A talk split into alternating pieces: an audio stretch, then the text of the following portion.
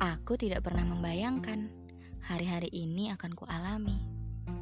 Menjadi satu dari ribuan pasang kaki yang bergegas pulang ketika petang. Berjalan ke stasiun dengan menyusuri trotoar, bersisian kendaraan yang merambat pelan. Semakin sore, peron stasiun semakin sesak. Ranselku juga, kepalaku juga. Hatiku, jangan kau tanya. Yang kosong hanya perut. Dari tadi berbunyi ribut. Kadang aku berpikir, kita ini seperti manusia-manusia di stasiun ya. Aku dengan segala kerepotan jinjinganku. Orang lain dengan bawaan-bawaannya. Tidak ada yang saling tahu Masing-masing berjalan sambil membawa apa di tas, membawa apa di kepala, atau membawa apa di hati. Suatu hari, lantaran masalah di tempat kerja, aku pulang membawa kesel di hatiku.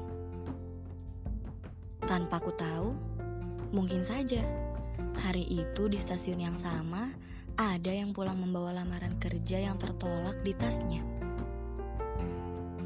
Suatu hari lantaran kekalahan-kekalahan yang menimpaku, aku pulang membawa kerumitan di kepala. Tanpa ku tahu, mungkin saja hari itu di stasiun yang sama ada yang pulang membawa luka pengkhianatan di hatinya. Gitu ya manusia, merasa menjadi korban bagi ceritanya melebeli orang lain dengan cap tak pernah paham dan tak pernah tahu rasanya. Ya, kadang aku juga gitu sih. Kembali ke persoalan stasiun tadi. Kita memang seperti manusia-manusia di stasiun kan?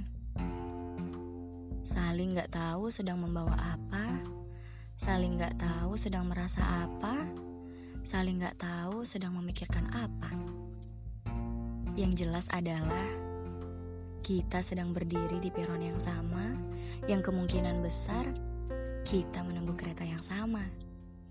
Itu pun kadang aku naik duluan, kamu enggak. Atau sebaliknya. Kadang bersamaan naik, kamu turun duluan, aku enggak. Atau sebaliknya. Kalau sudah sampai sini, aku nggak tahu deh kita bisa bertemu lagi atau enggak.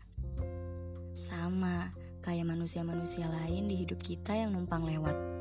Ah, enggak enggak. Bukan numpang lewat.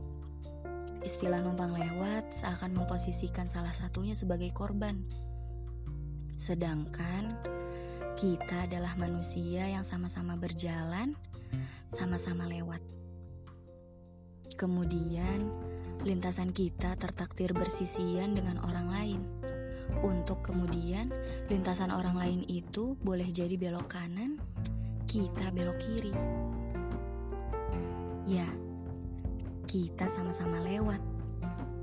Dan tentunya membawa pikiran, perasaan, dan alasan masing-masing. Jadi, gak perlu sakit hati ya menganggap orang lain yang numpang lewat. Karena boleh jadi baginya kitalah yang numpang lewat.